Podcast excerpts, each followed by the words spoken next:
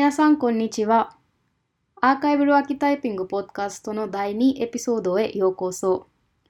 アーカイブルアーキタイピングポッドキャストでは、基本日本語でお話ししますが、最後に全体の話を英語でまとめます。The language used will be mainly Japanese, but we will have a short summary in English at the end. 私は今日のホスト、カルティカです。情報科学芸術大学院大学 IAMAS の学生です。アーカイブルアーキタイピングプロジェクトは IAMAS で行われている一つのプロジェクトです。このポッドキャストはアーカイブルアーキタイピングプロジェクトで行う今年の12月24日に開催する展覧会に向けて放送していきます。そして今年のアーカイブルアーキタイピングのメンバーをゲストに迎えてトークをしていきます。前回は茂小林先生とお話ししました。世界のいろいろなところから聞いてくれてどうもありがとうございます。引き続きよろしくお願いします。本ポッドキャストのジングルをビートボックスして作ってくれたAmano Makotoは今日のゲストです。こんにちは。こんにちは。よろしくお願いします。Amanoの自己紹介から始めたいと思うんですけれども、自己紹介してもらっていいですか？はい、1997年生まれの東京都出身の、天野誠と申します。大学時代ではもともと AI とかの研究を主にしていて、なんか AI の監視カメラから人間として認識されない服とかを作ったり、いろんな制作活動をしておりました。今日はよろしくお願いします。よろしくお願いします。なんか事前から、AI との関わりとかがすでにあったっていうことですね。なんかアーカイブルに入ってから初めてっていうわけではないですね。そうですね。大学の時から AI とかそういうのを、まあ、作ったりとかプログラミングしたりっていうことを、まあ、やっていたっていうことがありますね。うん、はい、その興味でアーカイブルアーキタイピングというプロジェクトに入ったっていうことですか？そうですね。アーカイブルアーキタイピングのAI を、なんていうんですかね、AI を鏡として見るとか、うん、なんかそういう道具として見ないとか、そういう話っていうのは、とても興味があったので、そうですね。うん、それが興味があって入りました。はい。はい、今、最近、アーカイブルアーキタイピングと IAMAS でどういう活動をしているの？IAMAS に入ってからは、フィードレコーディングっていうのに興味を持ってて、まあ、それで作品を作ったりとか、フィールドワークみたいなことをやってるかな。うん、で、フィールドレコードっていうのは、なんか普通に装置みたいなものを持って歩いて感じるっていうこと？そうだね。なんか基本的にはそういうことで、なんか普通は、まあ、イヤホンとかヘッドホンとかしないで、オープンな耳でこう自然の音とか周りの音を聞くと思うんだけど、うん、あえてこう、レコーダーとかを持って、レコーダーのこう、なんていうのかな、レコーダーのその装置を使って、外の風景とか音とかの状況を聞くっていうことで、なんか、それまで考えてこなかったというか、これまで意識してこなかったような音とかを聞けるとか、それにこう意識を傾けるみたいなことをやっていきたいと思ってますね。うん。で、それと AI っていうのはどういうつながりっていうか、なんかつながりある？あ、そうね。なんか最近その辺トピックですごい興味があるなって思うのが、AI によるそのノイズキャンセリングとかのそういう機能っていうのがすごい興味があって、なんか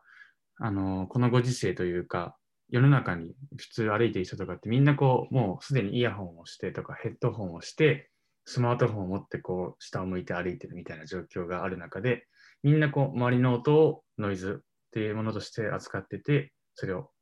ノイズをキャンセリングして、ただ自分の聴きたい音楽だけを聴いて歩いてるみたいな状況があると思うんだけど、なんかもう少し、周りの音とかそういう音に対してこう注意を払っていった方がいいんじゃないのかなってのを思ってて、なんかそういう AI のノイズキャンセリングっていうものを、まあ、もう少し考えていこうっていうようなことを今は考えていますね。ああ、なるほど。そうしたら、天野的にはその周りのノイズも重要っていうこと？うん、そうだね。なんか、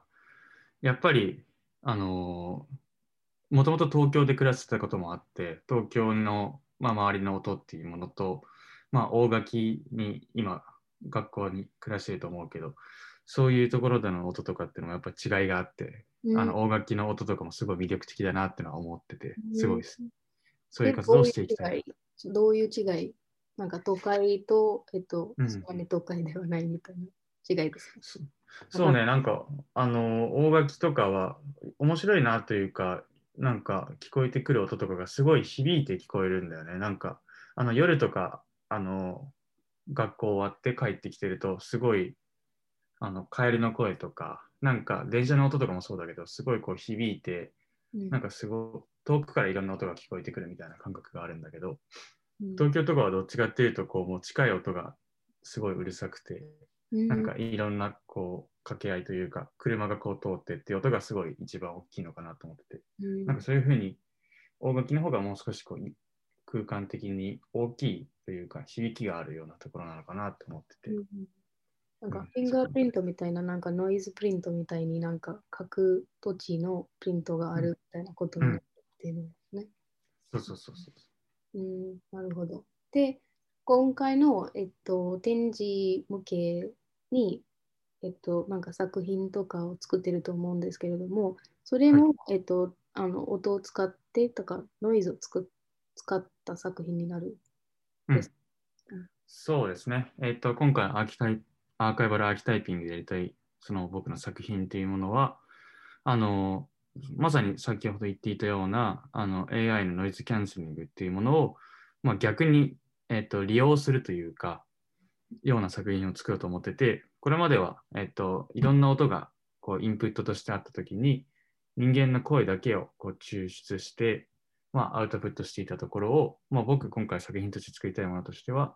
すべての音をインプットとしたときに、ノイズだけ、そのノイズの音だけをアウトプットするような形で、人の声とかそういったものを、逆に言うと排除してしまうというか、使わないようなするような、作品というのを使って作ろうかなと思ってて、一つにはそういう AI のノイズキャンセリングっていうものに対する、カウンターというか抵抗みたいなところがあるっていうのが一つあるのと、もう一つはやっぱりノイズの中にもなんか面白い要素というか、なんかもう少し耳を傾けてみたら何か、そこの土地とか、その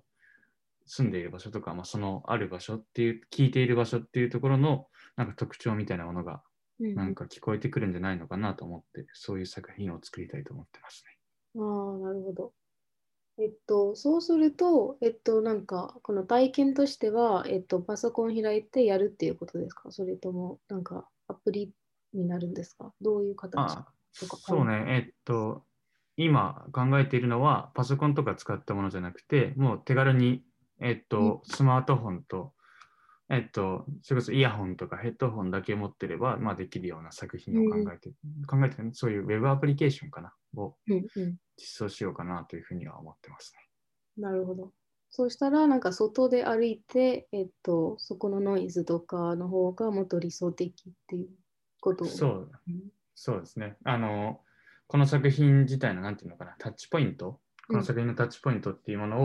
を、その都市とか街のあらゆるところに設置することによって、そこから作品に入ってもらって、それで作品を体験してもらうっていうような、もう街を歩いてもらいながら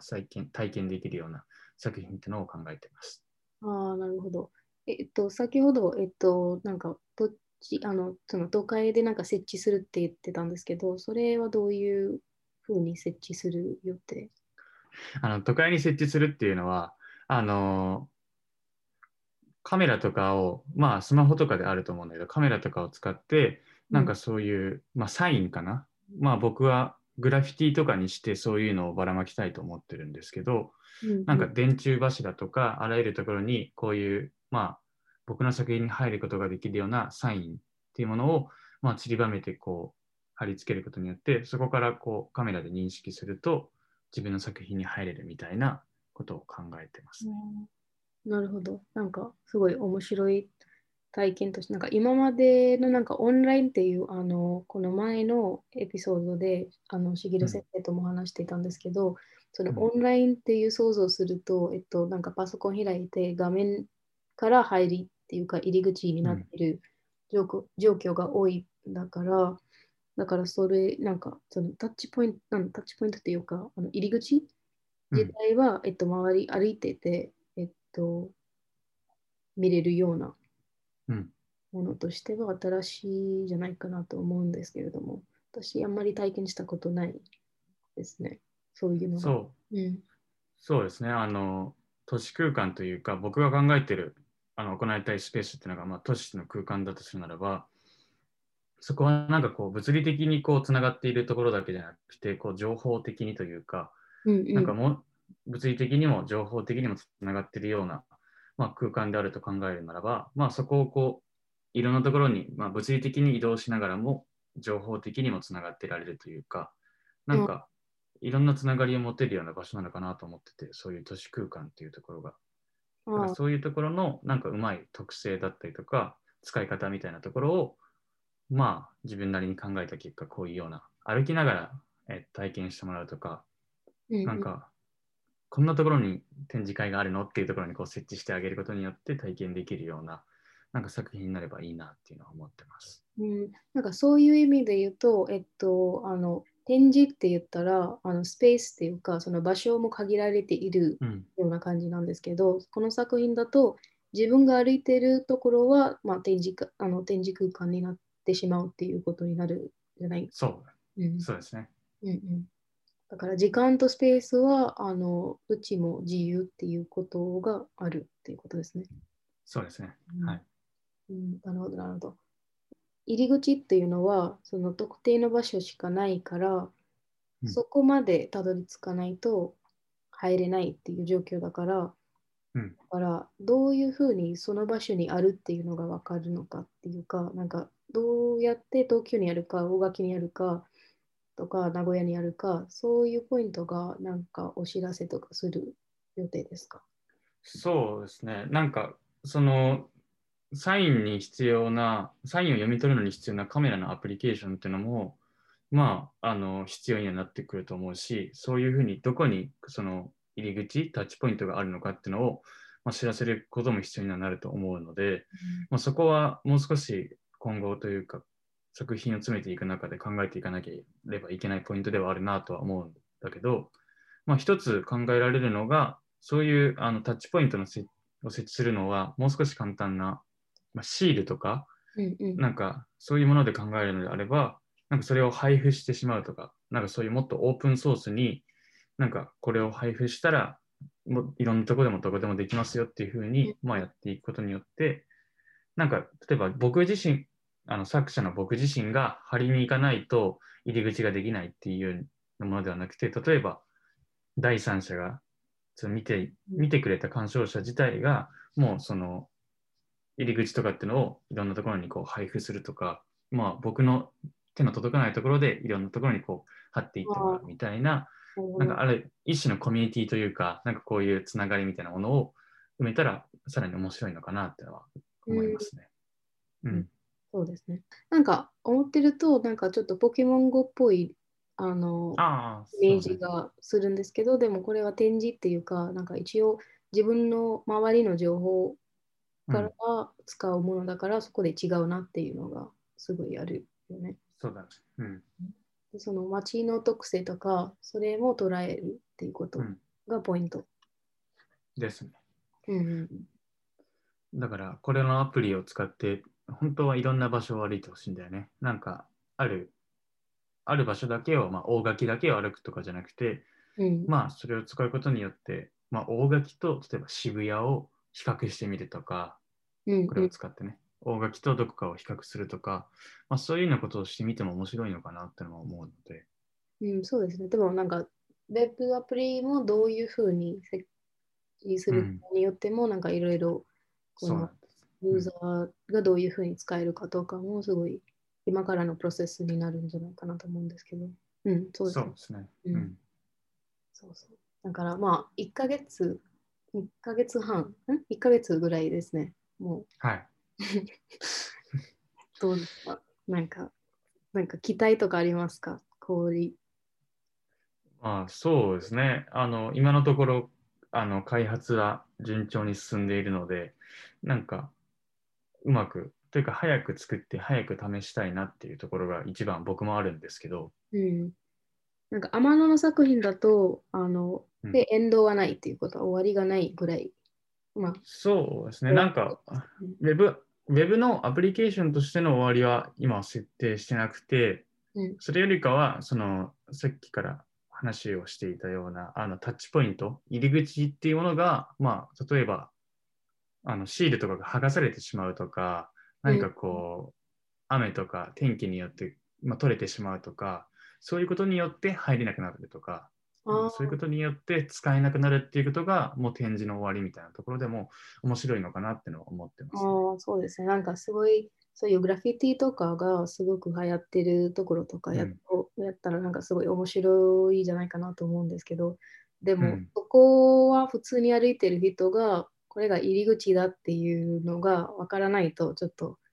うん、そうですね、体験ができないですね。なんかそれ自身もなんかグラフィティの特徴ではあって、うん、なんかグラフィティとかってやっぱ普通の人からも僕も読めないんだけど、うん、読めないじゃない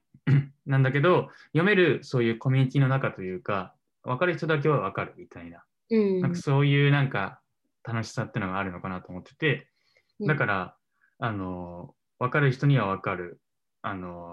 展示会場の入り口が実はそこにはあって、うん、そこから入れるような感覚っていうのもなんか一つ面白いのかなっていうのは思いますね。なんかオンライングラフィティっぽいでも、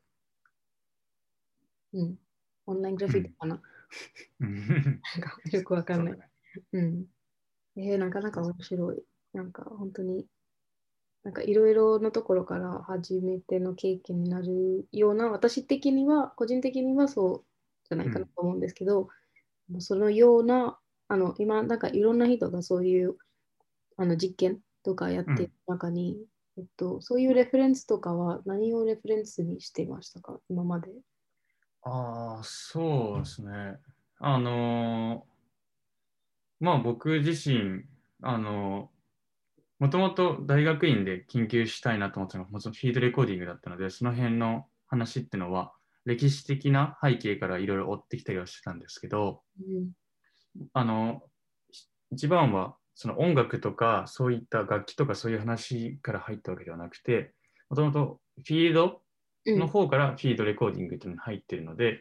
うん、都市計画とか都市のまあ作られ方とかそういうところっていうのにもともとは興味があったんですよね。うんうんうん、なので、まあ、そこから例えばスケートボードとか、うん、まあ、グラフィティとかそれこそ、うん、まあ、タクティカルアバニズムって呼ばれるような活動だったりとか、まあ、そういうような最近行われているようななんかこう市民とかがどういうふうに都市の空間を使えるのかというか使いこなせるのかみたいなところってのは実はもともと追っていて、うんうんうん、で、まあ、その活動の一つとしてフィードレコーディングっていうのをなんか位置づけることができないのかなっていうのをもともと修士研究を進めていく中で考えていたりしたので、うん、なんかそことうまいこと重なって今回は作品として作るときに、うん、これはグラフィティっぽいな、まあ実際グラフィティにしようとは思ってなかったんだけど、グラフィティっぽいな、でもそういう発想をすれば実は展示会っていうのが面白く作れるんじゃないのか、まあ、作品自体の体験が面白くできるんじゃないのか、うん、あれなんかでもこれ確かにポケモン GO っぽいよなっていうのがありつつ、うん、でもそれ自身は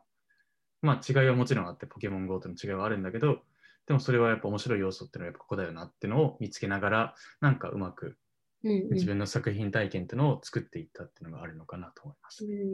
なるほど。なんかこの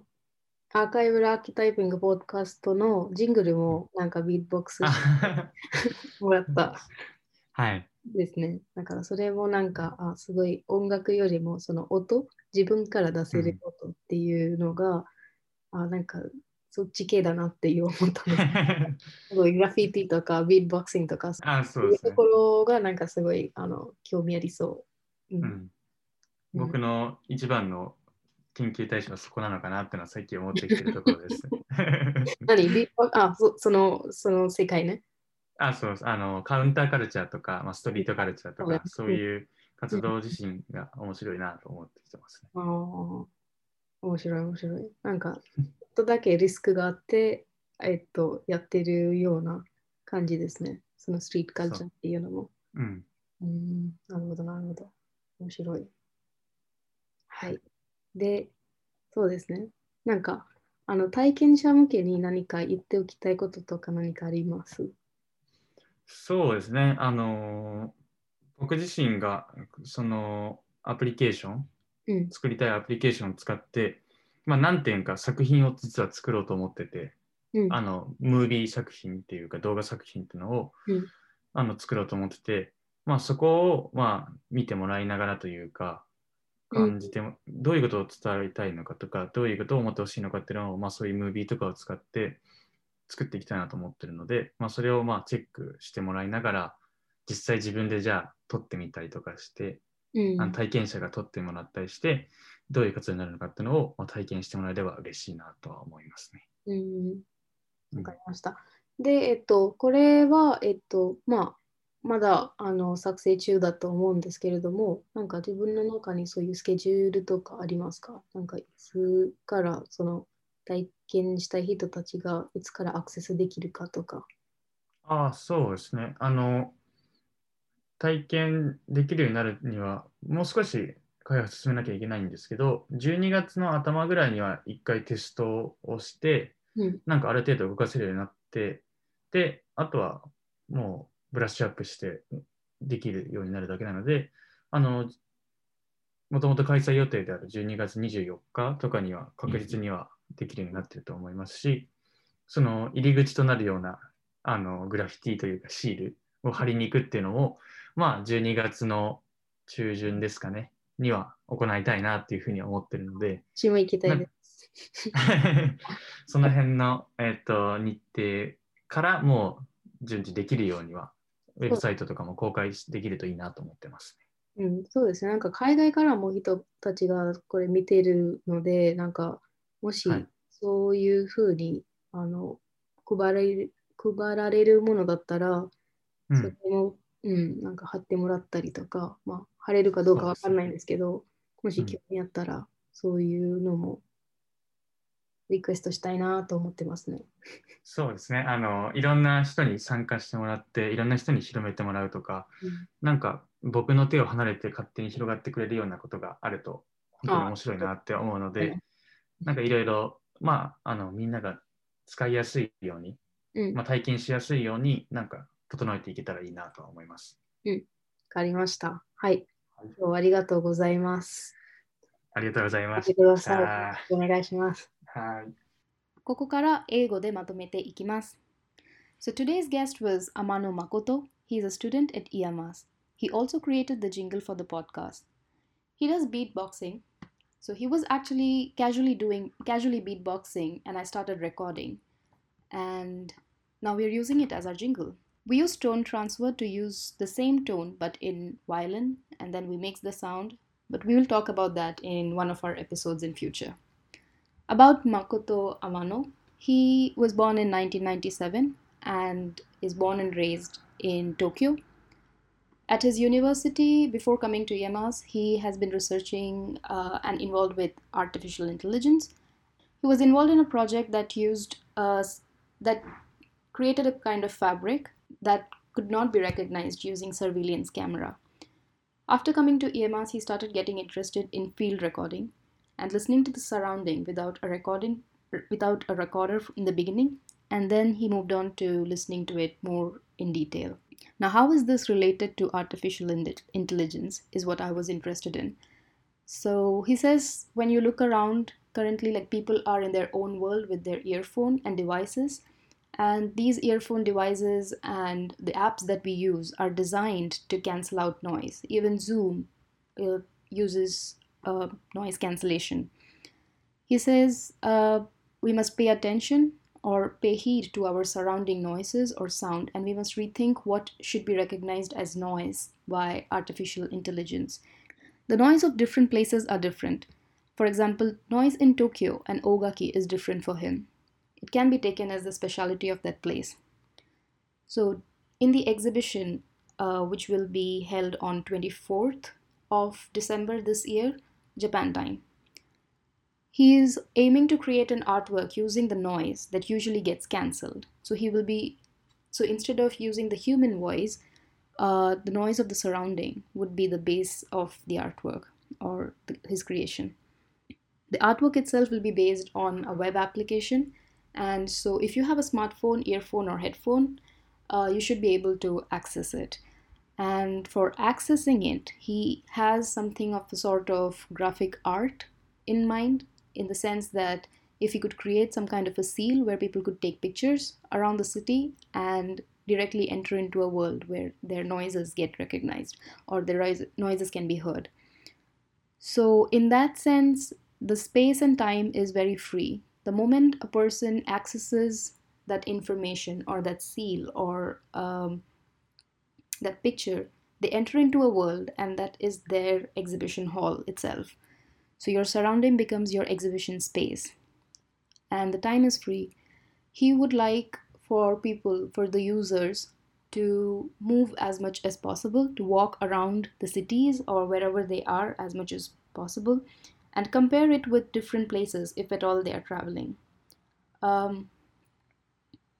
It looks a little bit like Pokemon Go, but it will be using noise rather than capture an AR element. So it would be better if people use different location and experience. As a creator, he would like that not just him, but anybody who's interested in the project, anybody can print the seal and stick it wherever they want. So he is hoping to create an open source kind of material so that anybody can print it and help him spread the message in their country or space. There is no end to this artwork in itself, but once the seal gets removed or like naturally gets painted over, you stop getting access to that place. So it is more like a street culture kind of experience, but it's also an online, so maybe an online graffiti of sorts. The references that he has been using is he was interested in city making or skateboard graffiti, a kind of street culture or counterculture, and he's quite interested in that. And because he's also interested in AI, he's trying to find how these two things can be combined together. Some message for the user by Amano is he's hoping to make a movie so that where he would be explaining how to experience the artwork. So by the end of December, the web application will be up, and you would be able to experience or watch the movie and understand more in detail about it. I hope people help him out around the world by spreading the message and also sharing the seal, sticking the seals, and as it becomes available on the website. See you again in the next episode. Bye for now. Thank you.